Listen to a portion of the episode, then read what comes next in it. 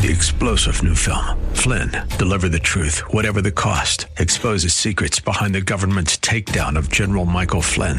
Flynn knew what the intel world had been up to. He ordered the first audit of the use of contractors. This set off alarm bells. He told the truth. He was the most dangerous person for Donald Trump to hire. They had to get rid of Flynn. Flynn, deliver the truth, whatever the cost. Available now. Watch it today. Go to salemnow.com. Salemnow.com. This is the Word to Stand On for Life with Pastor Ron Arbaugh. Your word is sharper than any two-edged sword. And it cuts deep into my heart. The Word to Stand On for Life is a radio ministry of Calvary Chapel in San Antonio. A live call in show here to help you answer your questions about the Bible and how to apply the Word to your daily life. For more information on Calvary Chapel, visit our website, calvarysa.com. Get your Bible questions ready and call in now to 210 340 9585. It's The Word to Stand On for Life with Pastor Ron Arbaugh.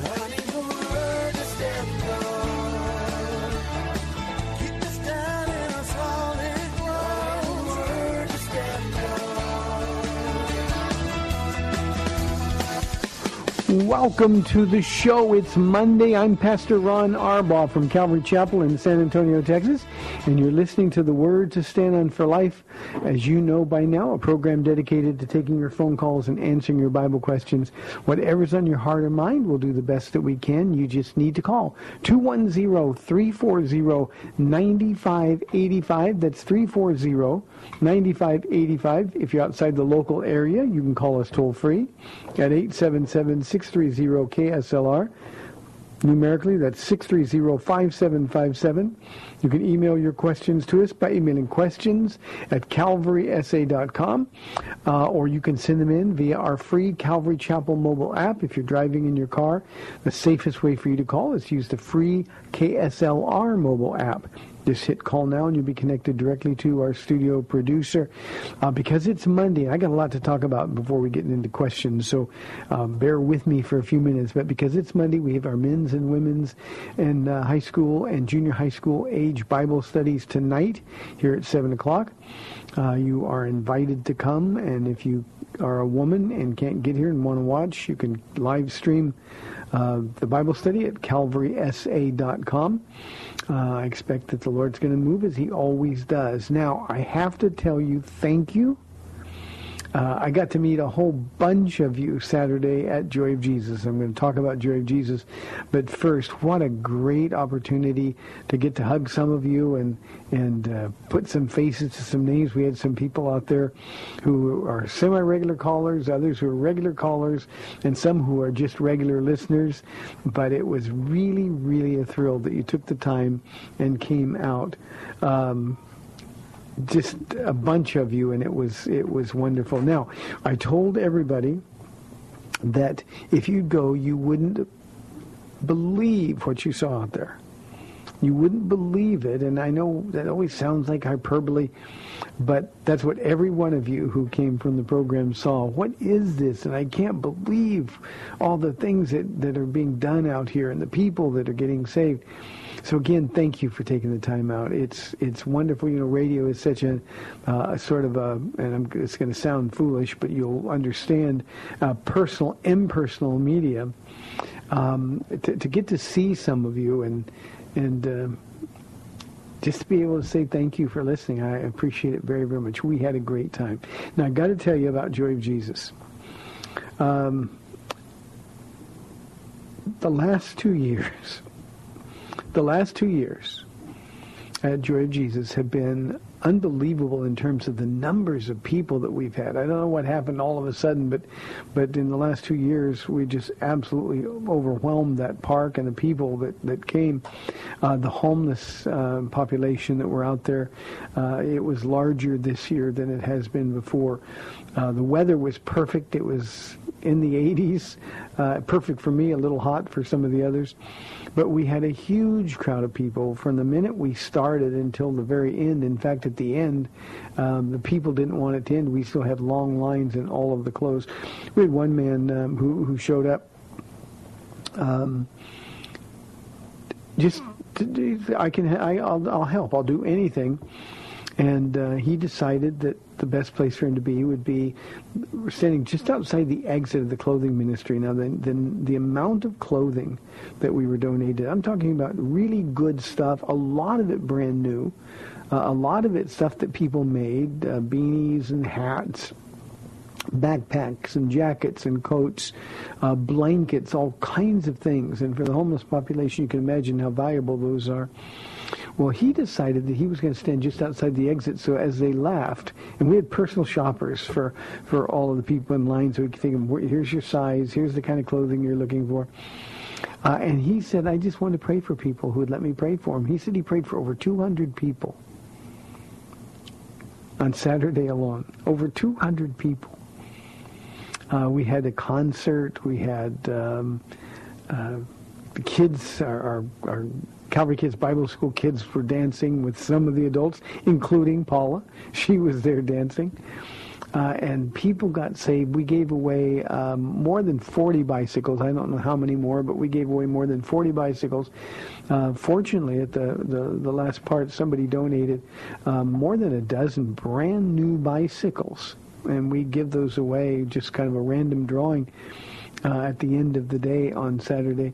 Um, there was one kid who we couldn't help but to watch all day, and he it was like somebody put him in charge. He wasn't from our church, but somebody from the from the downtown area, and it was like his mom or dad or somebody put him in charge of his two little brothers, and one little brother was pretty compliant. The other one was just everywhere, and this kid worked so hard all day trying to keep the, the, the, the his brothers safe.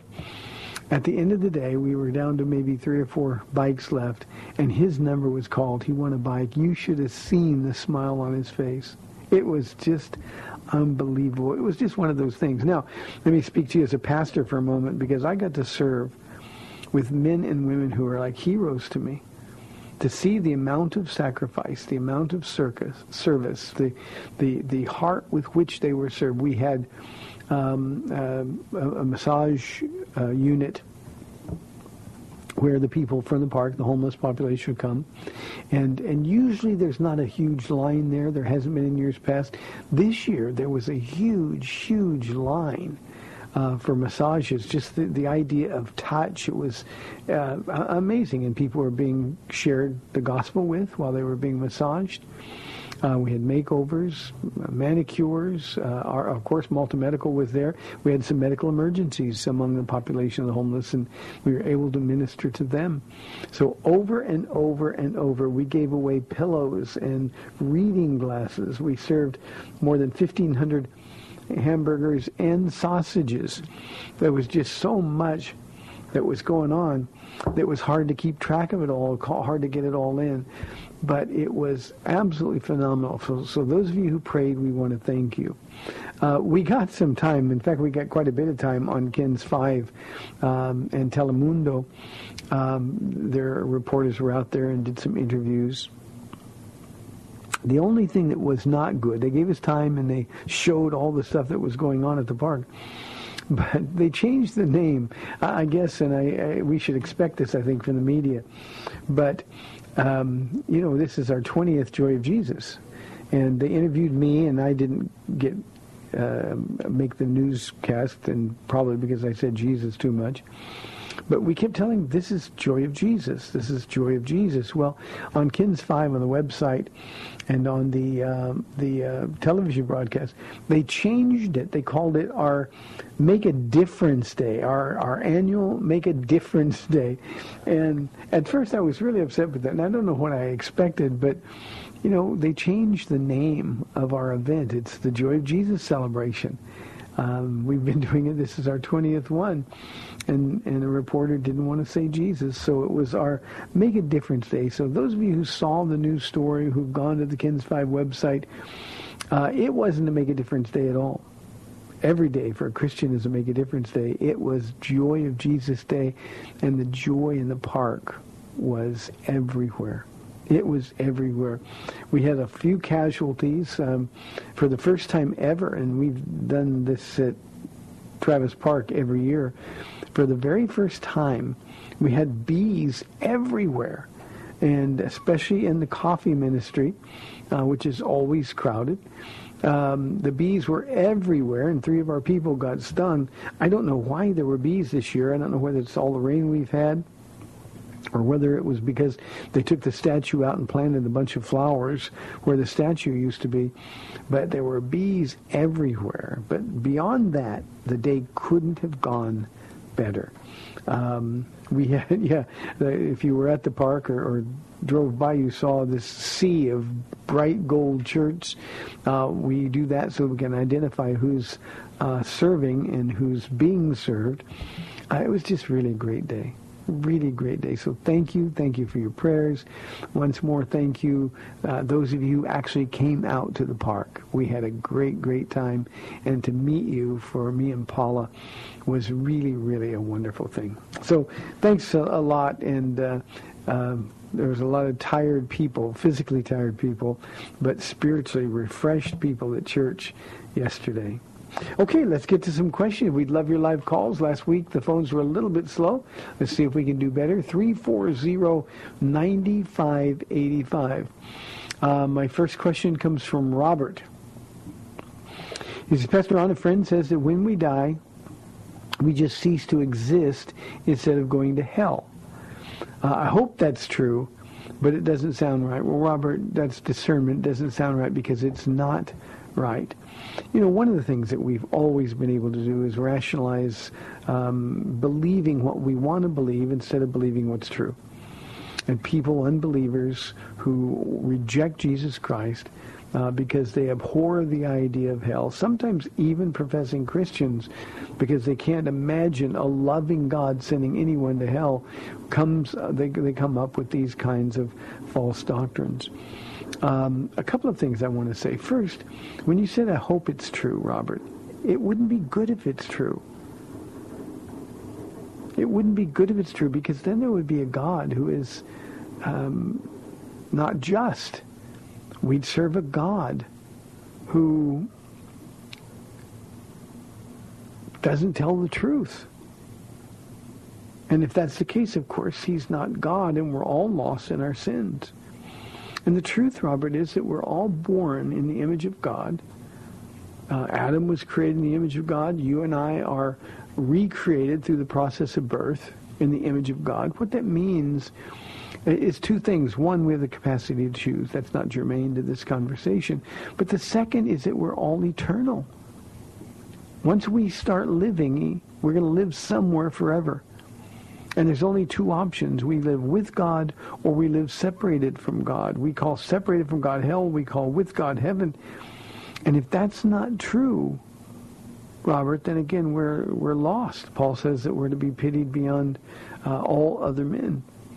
So uh, this idea of annihilationism or or uh, the, the, more evil twin to this is universalism. Somehow everybody makes it heaven completely, completely disavows the sovereignty of God, the, the justice of God, the love of God. And it's not that people are sent to hell by God. They choose it on their own. And we need to understand that as Christians, Robert, we never need to apologize for God keeping his promises. John chapter 3, Jesus tells Nicodemus that when we are born, we're born into sin. We're born condemned already. And since we're condemned already, though he wasn't obligated to, God sent a rescue mission. He sent us a Savior, Jesus, and all we need to do is believe. So we're not bound to go to hell. we can take the opportunity to ask Jesus to forgive us. The answer is yes. The good news is that he longs, he loves us so much he died to prevent us from going to hell. But we're going to live somewhere forever, Robert. We're going to live with him or we're going to live without him. So I hope that helps, Robert. I would tell you to talk to your friend very directly. Um, his argument might be emotional, but it isn't biblical. And we have to have an anchor for the truth. So I hope that, help, helps. Eli wants to know, what does ecclesiology mean? Um, that's a theological term, Eli, for um, how we approach church. Uh, the church is ecclesia, the called out ones. It's the Greek word. Um, so ecclesiology means how we approach church, and there's all kinds of different approaches.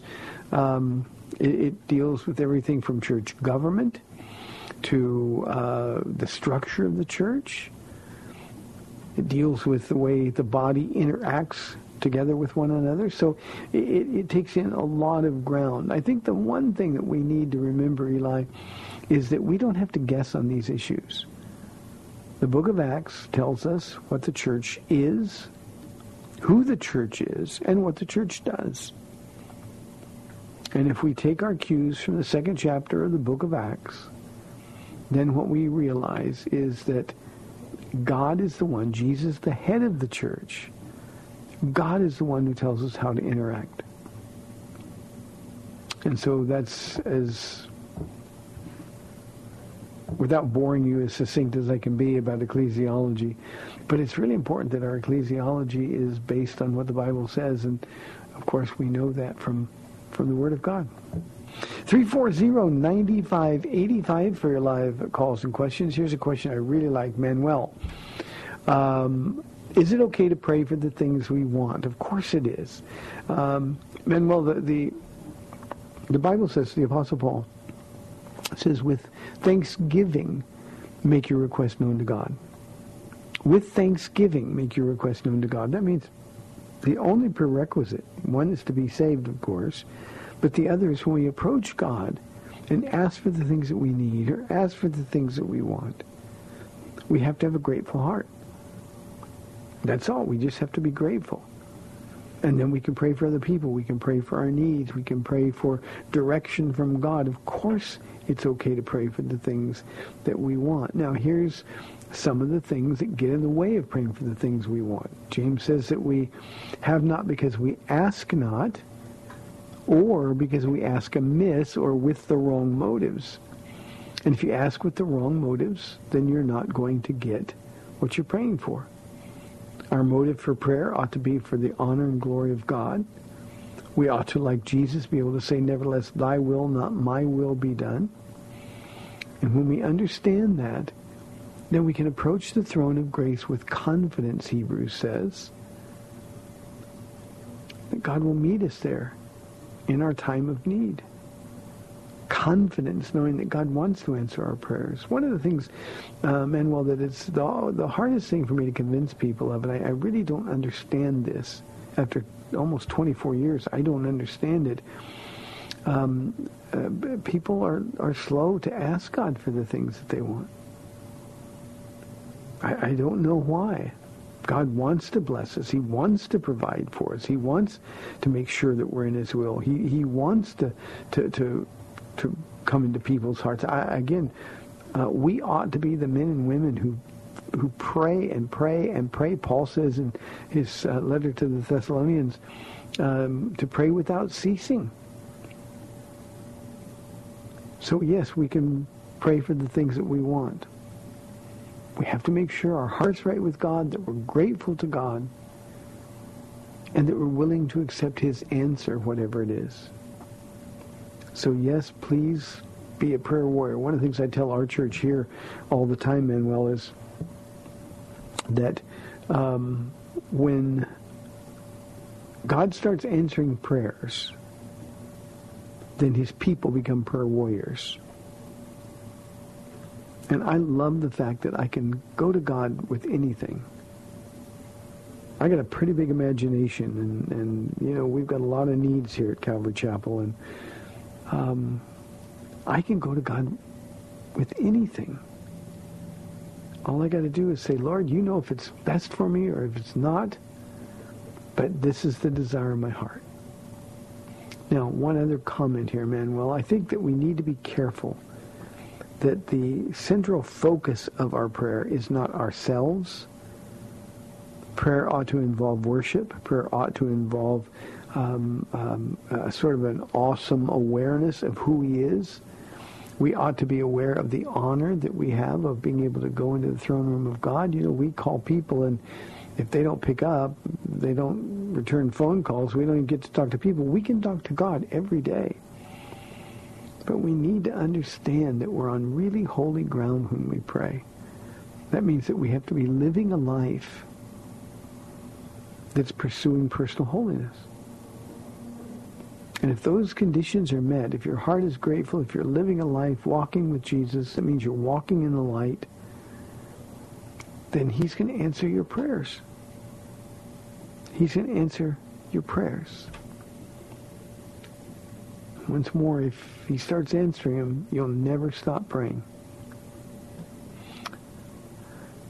Here is a question from Randy. He says, Pastor Ron, my question is about the book of Revelation. Why is it so difficult to understand? Is there any real value for us in it, or is it just to scare people away from hell? Um, Randy Revelation is is maybe my third favorite book um, in all the Bible, um, and and uh, please don't mistake this for arrogance because I don't mean it that way at all. But I don't think it's difficult to understand at all. If you take it literally, now there's some symbols in the book of Revelation that we can't imagine what they are. The, the locust that sting. I mean, there's all kinds of, of symbols in there. John, remember, was receiving a revelation from, from heaven. He couldn't understand them all either. He was just trying to write what he saw. But the, the, the real key to understanding the book of Revelation is the first chapter, verse 19, when John is told to write the things that are let me let me go back one. The things he's seen, that's chapter one. That's the the wonderful revelation of Jesus Christ. The things that are, that's chapters two and three. Um, that's the seven letters to the churches, the real churches in time and space, and God had a word for them, the things that are, and then finally the things that are to come, or the things that will be. And that's the rest of the book of Revelation, Revelation uh, from chapter 4 through the end of the book. And if you understand that outline, it helps you realize what the book is all about. Now, there's some hard things in the book of Revelation, Randy. There's um, um, judgment, the great tribulation, uh, the, the, the overwhelming numbers of people on earth that are dying in the judgment. And and I, I hope your heart's tender to those things. Those things should hurt, but they're not difficult to understand at all. All of the symbols in Revelation, every one of them is explained in the Old Testament. One of the reasons I so like recommending that people read the book of Revelation is it drives them into the Old Testament to, to sort of figure out what they're what they're reading. Um, so, so again, with apologies, I don't think it's difficult to understand uh, at all.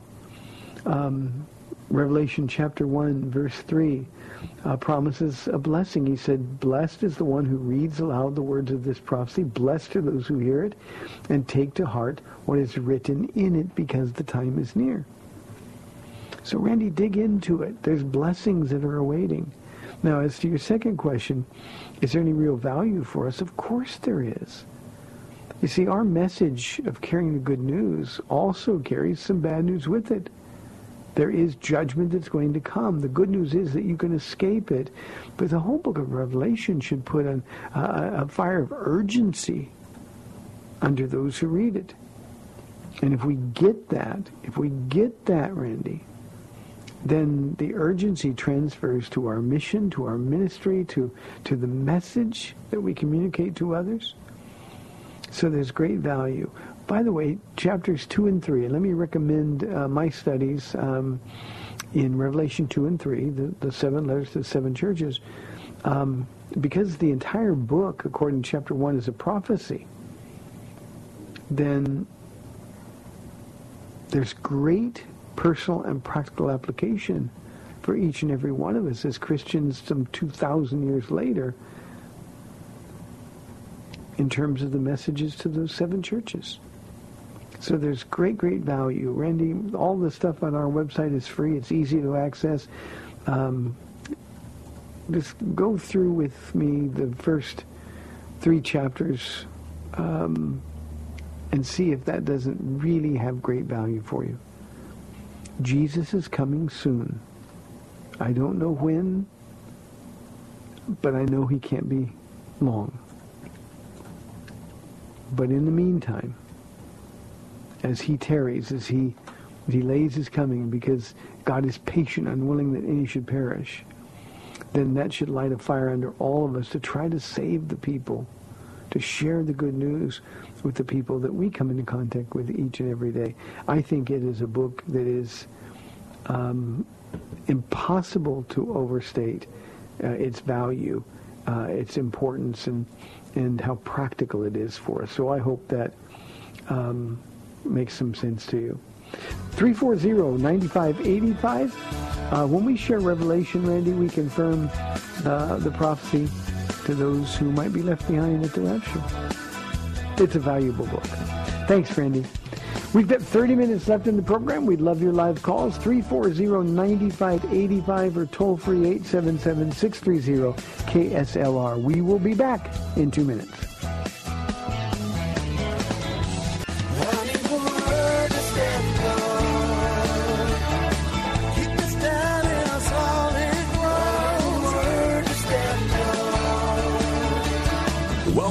To the Word to Stand On for Life. We're taking your calls at 340-9585 or toll free 877-630 KSLR. Now, here's Pastor Ron Arbaugh. Welcome back to the program, 340-9585. My producer here in the studio said, boy, that two minutes went by fast. I said, that's a picture of my whole life. It's just unbelievable how fast things are going. My wife, Paula, sent me a picture today of my grandson with his prom date. Think about that. With his prom, I've got a picture of my office when he was like four years old, and I got the other pictures, of course, while he's a little bit older. But now he has a prom date. Where did the time go? Um, I, I, I neglected at the top of the program um, to do something. I'm so excited about Joy of Jesus, I forgot. I want to talk to you, Art. Um, we've been praying for you.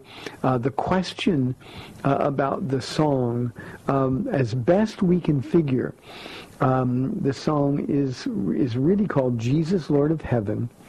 and it's written by Phil Wickham. You can Google Phil Wickham and and uh, have somebody find it for you. And that song, see if that's it.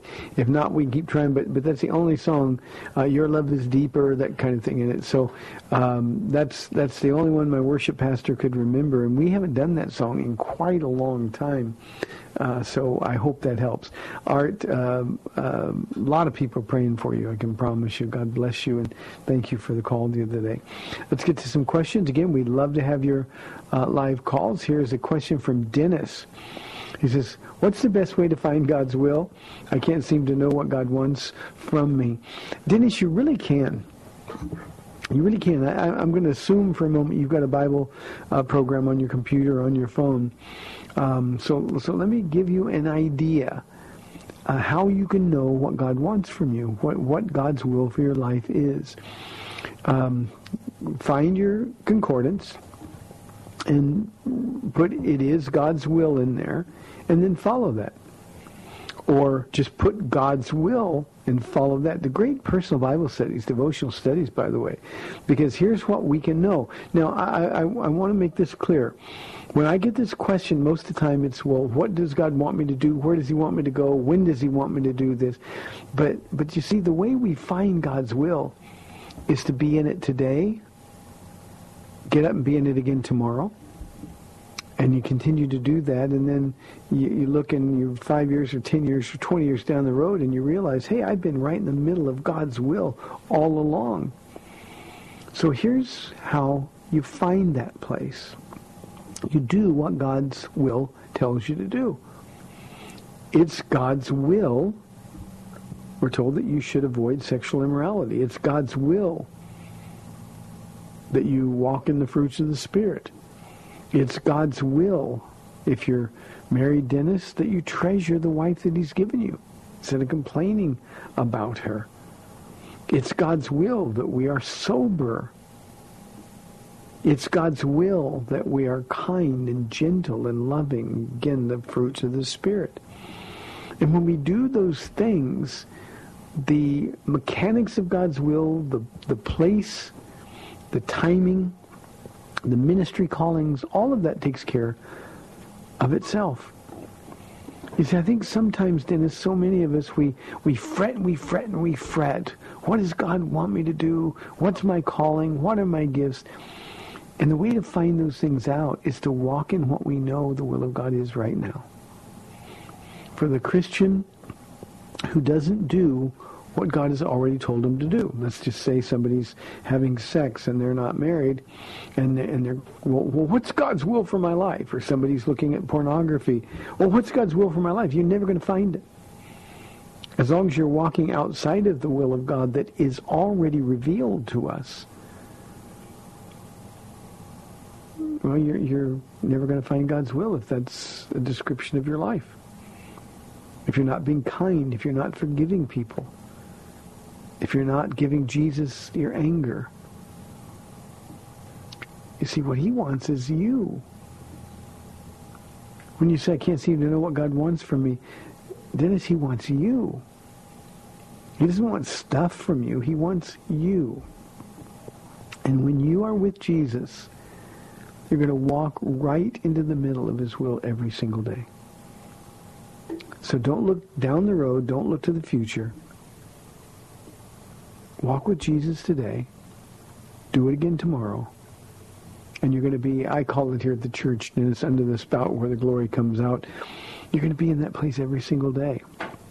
And not only will you be able to know what the will of God is, but you'll be experiencing it and being blessed and a blessing to others as a result of it. So that's the way to find God's will. That's the way to find God's will. What he wants from you is he wants your heart. He wants every bit of it. And the more of you you give, the more of him that will be revealed to you.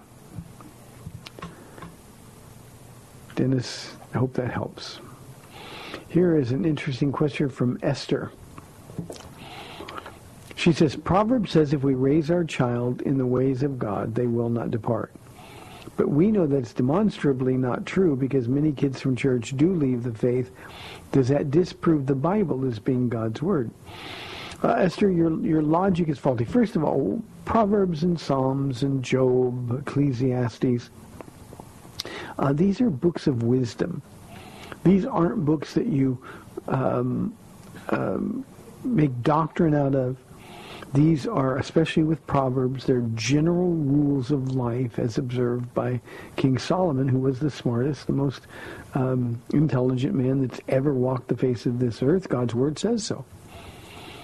So what he's saying, as a general rule, you raise your child in the ways of God, they will not depart. Or when they depart, they will return. So the truth is, a lot of kids who were raised in church aren't Christians.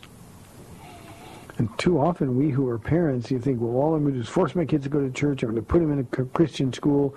I'm going to make them do Bible studies. Well, none of that guarantees anything. You got to live your faith at home. Your Jesus, Esther, has to be attractive to your kids. And if it isn't and your kids decide they want nothing to do with mom and dad's Jesus, then that doesn't disprove the scripture or the, the, the generality of the truth that they will not depart. Our responsibility as Christians is to raise them to know Jesus, to make Jesus somebody that they want to know.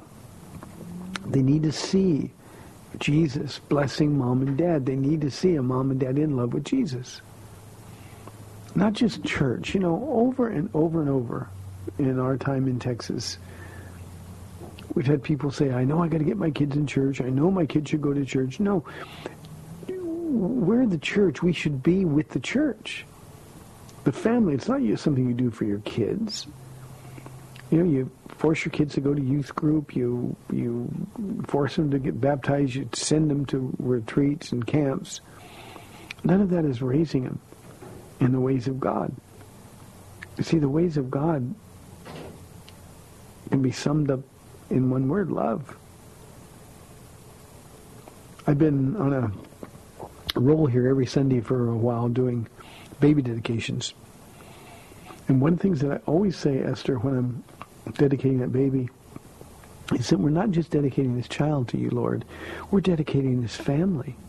We're dedicating this church. We're going to be here and, and show this child the love of Jesus so that the very first moment that they are aware of their own sin, that they would want to repent of that sin and come to know Jesus. But you see, it's not about going to church at all. It's about Jesus. And if you raise your child to know the real Jesus, then that child is not going to want to rebel. Now, will they? Some will. Pastors' kids. We had a question last week. Pastors' kids are notorious for falling away. Most often because dad's not the same at home as he is in the pulpit. Maybe the marriage between mom and dad isn't what it's supposed to be, and yet we're telling them Jesus, Jesus, Jesus, but we're not living Jesus at home. So again, this is a general rule. One other thing about this, Esther, I can't tell you how many times over our years here, and one of the great things about longevity is you see the Word of God authenticated in practice. And one of the really great things about that longevity is that we've seen a whole bunch of kids who walked away from the Lord, rebelled when they got a job or when they went to university or any other things. They get new friends. We see them go through their own decision-making process, the time when they're being weaned off mom and dad's Jesus, so that Jesus now becomes their own. And more times than I can remember, we've had these young men and women come back, some broken, some a little figuratively bloody, some who have been hurt because of their sin, but because the Word of God has been planted in their heart, they come back to Jesus. And most often when they come back, they're converts for life. So Esther, this doesn't disprove the Bible as being God's Word at all. It's a general truth, but it isn't something that we can make doctrine out of. So I hope that makes sense to you. 340-9585. Mike says, I have two questions about the Bible. Can any new revelation be added to it? My second question is, do some parts of the Bible, like Jesus' words, carry more authority than other parts of the Bible?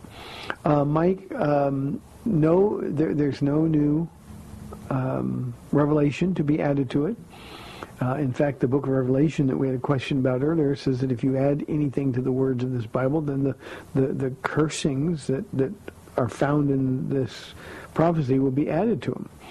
Uh, the canon of Scripture is closed. There's nothing new. If it's true, it's not new. If it's new, it's not true. Uh, you can remember it that way. If if people come to you, Mike, and they say, "Well, you know, God gave me revelation," and they're speaking for the Bible, there's a very popular, uh, popular, especially among uh, women. Um, uh, Sarah Young, her, her little book, Jesus Calling, uh, and her new revelation is that that is what she reveals, and basically she's putting those things that she writes on a par with Scripture. Those things are not true, and they are harmful. So nothing new can be added to it. And there is nothing in the Bible, Jesus' words, that have any more authority than the Pauline epistles or, or the other writers. Every single word in Scripture, every single word is written by the finger of God. So Mike, hope that helps. Let's go to a phone call. We've got Scott on line one from Schertz. Scott, thanks for calling. You're on the air. Hey, Pastor Ron. God bless you, brother. Um, Thank you, Scott. uh, I had something I'm just kind of been um, I don't know, thinking about, um, and I, I, you reminded me when the with the uh, message earlier from the lady who was questioning the Bible because uh, bring up a child the way they should go. Um, I've got a, a teenager, um, 15 years old. I guess when he was about 13, he started questioning. I mean, he's been raised in the church, and we we we've spent a lot of time with him, and uh, we're you know we we do a lot of the Lord's work and get him involved. But at 13, he started questioning, um, and, and at first he was afraid to even talk to me. This I found out from uh, my wife, so I kind of took him aside and I tried to be open with him. Um, for him to ask anything and everything, and my idea behind this is I would rather him get the answers now than later on when he's out on his own, off to college or whatever. And I get a little bit of pushback from some of some of our Christian friends that they don't think this is really the right way to deal with that. But I just wanted your take on it. Okay, I, can do that, Scott. Thank you very much for that. And and uh, uh, I could not agree with you more. Uh, in fact, if we don't answer honest questions, um, then then we're we're leaving the opportunity for the enemy to come and cause even more doubt. You know, this this believe it because this is what we believe as a family, or because this is what our church teaches. None of that flies with kids. We live in the age of information. Uh, your kids, when they're when they're teenagers, they're on the internet all the time. Um, they're going to be exposed to all kinds of ideas. They need to be equipped. And Scott, there's no better way to equip your child than to sit down and say, what are your questions? And go through those questions and be as honest and transparent as you possibly can. I actually had a, a teenager in our church ask his mom and dad, um, why are you always yelling at each other if Jesus is real? Those are the kinds of questions that they need real life answers to. And if we withhold those answers, well, just because I said so, that, that doesn't make any, any uh, doesn't have any value at all. Now, let me say this to to Scott, and, and this is something that I get pushback from, but it really is important. Your children, especially as they become teenagers, questioning is a really, really good thing. I referred to it a moment ago. Uh, with regard to another question, but but but your children have to be weaned off mom and dad's Jesus, and Jesus has to become their own. So these are really, really good things. The world that we live in is a world that's so radically different than the world most of us grew up in. And when your children are, are being bombarded with messages in this world, um, that, that, for instance, homosexuality is a good thing, it's okay, it's an approved thing, we should affirm it. And then from, from church, they're told, no, it's not a good thing, it's sin, and, and we need to, to make sure those people can meet Jesus. Well, if we don't answer the hard questions, then we just sound like we're being unloving and bigoted and narrow-minded. Instead, Scott, what we've got to do is sit down and reason through the scriptures. You know, the great thing about our Bible is that everything about our faith is reasonable. And because it's reasonable, we can explain it. We can get answers to questions. And it's my opinion, probably, Scott, and I'm not judging your, the people that are telling you uh, that's not a good thing. Uh, uh, my, my suspicion is that they don't know the answers themselves they haven't themselves dug into the Word of God, and they're ill-equipped to be able to answer those questions. The best thing you as a dad can do is make sure that your son can ask you anything. Let him ask you about sex. Have have the, those conversations with him. Let him ask you about about heaven and hell. Have the answers. Again, Jesus is reasonable. Believing in him is reasonable. And when we expose our children to reasonable answers, and when we are consistent with those answers, then I promise you the Holy Spirit is going to work. So good for you. Don't listen to those other people. And in fact, maybe God's going to use you to sort of convince them. Okay, the problem, Scott, and I think we've talked about this before on the air, on the air. Um, we live in a biblically illiterate church world. And because we're just so busy, we don't take the time, we don't study to show ourselves approved, right uh, workmen and women rightly dividing the word of God. We don't have answers, so it's better just to say, well, that's just what we believe. And those are the people that end up calling and saying, uh, I sent my child to college and he or she left the faith. Well, it's because there was never faith to begin with. So don't dodge the questions. Good for you. I'm proud of you, and and uh, so is Jesus. Thank you, Scott. Appreciate it very, very much. You know, being a parent, let me add one other thing. This is not just for Scott, but for everybody. Too often I've seen parents whose entire goal is to get their kids graduated from high school. It's like, okay, you're 18, I did my job. Our job as parents is to equip our children to live in this world and to live in a way that honors the Lord and testifies about God's goodness. And if your home is not a home where the Word of God is shared, you're not equipping your kids. You're crippling them, certainly not equipping them to live in this world. I was sharing with one of the teachers here at the Academy today that one of the things I have to constantly remember, uh, and, when I say constantly, I mean every day, sometimes several times a day, uh, I have to remember that we have to prepare individually, but also we prepare our children for the world as it is, not as we want it to be or not as we used to think it was. The world's not changing. So our job is to minister in this world and prepare our children to minister in this world.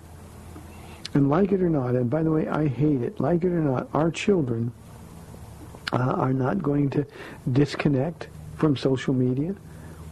Uh, they're, they're influenced far, far, far more by the opinions of the people on social media and in their social circles than they are by the Word of God. We have ears to hear in this world things from the world instead of the things of God. I mean, just think about it. I opened the program with Joy of Jesus. They, they turned Joy of Jesus into a Make a Difference Day. I've never said that phrase in my life. Make a Difference Day. Your, your children are getting fed that. And so our job is to equip them for this world, a, a world where same-sex relationships and and boys becoming girls and girls becoming boys and the world giving them a standing applause for it. That's the world that they live in. A world where sex is considered nothing more than physical activity. And if we don't equip our children for that world, then that world is going to destroy them. Scott, thanks for the question. I appreciate it very, very much. 340-9585. Let's go to line one. Ray from San Antonio. Ray, thanks for calling. You're on the air. Hi, Pastor Ron. That was that was quite amazing. I was I was shocked when uh, and and you prefaced my question by ending your last comments there about the uh, thing. I, I was shocked when I had watched the news coverage of. Uh, your your uh, joy of Jesus, and I had completely things get by me easily anymore, and I had not uh, picked up on that complete reference of it being such fake news. I mean, to to quote uh, our leader, it, you know, I'm I'm appalled at the fake news. I just I am just aghast, and and as I had called uh, before you had gotten into your last comment and brought it back up, I thought, well, the Lord is Lord is amazing and and reaffirms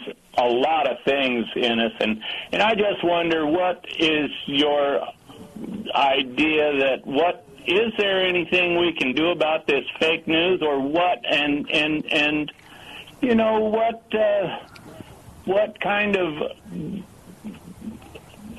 besides like a letter to the editor kind of you know i mean is there anything we could you know do about this kind of baloney Yeah. and i'll and i'll just listen on the radio okay Th- thank you, Ray. We're inside three minutes anyway, so thank you for that.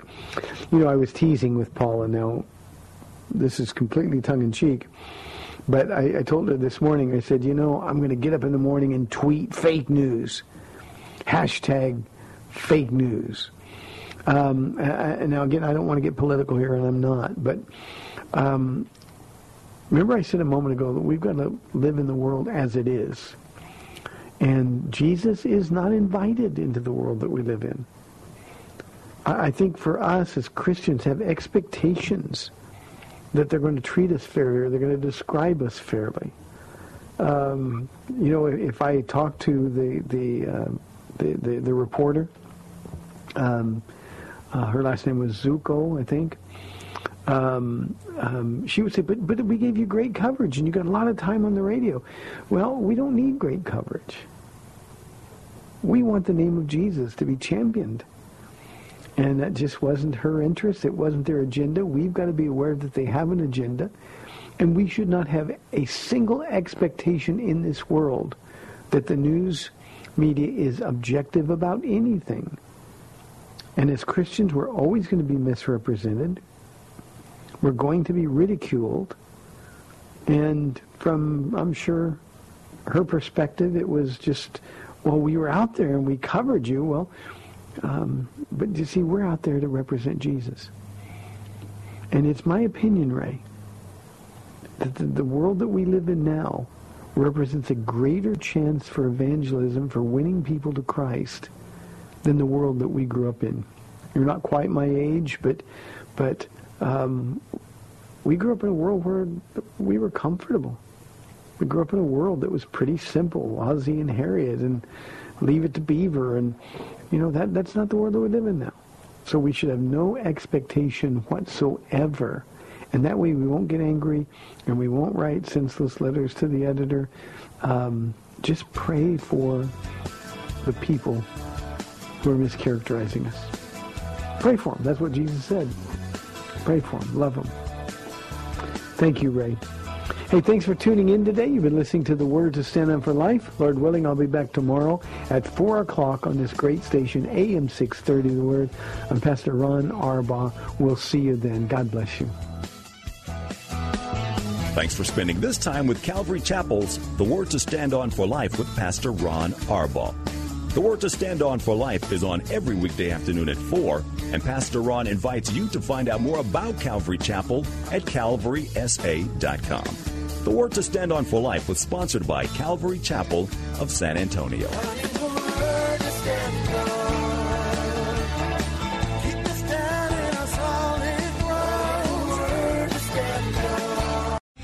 Three star general Michael J. Flynn, head of the Pentagon Intelligence Agency, knew all the government's dirty secrets. He was one of the most respected generals in the military. Flynn knew what the intel world had been up to, he understood its funding. He ordered the first audit of the use of contractors. This set off alarm bells. The explosive new documentary, Flynn, Deliver the Truth, Whatever the Cost, and covers the facts behind this scandal. Flynn told the truth. He was the most dangerous person for Donald Trump to hire. I find out the worst enemy that I'm going to face in my life is right here in America. They took my assessment and they wanted me to change it. And I was like, I'm not changing it. They had to get rid of Flynn. With in depth interviews, archival footage, and never before seen personal records of the man behind the headlines. I just felt like I was drowning. Flynn, deliver the truth, whatever the cost. Available now. Watch it today. Go to salemnow.com. Salemnow.com.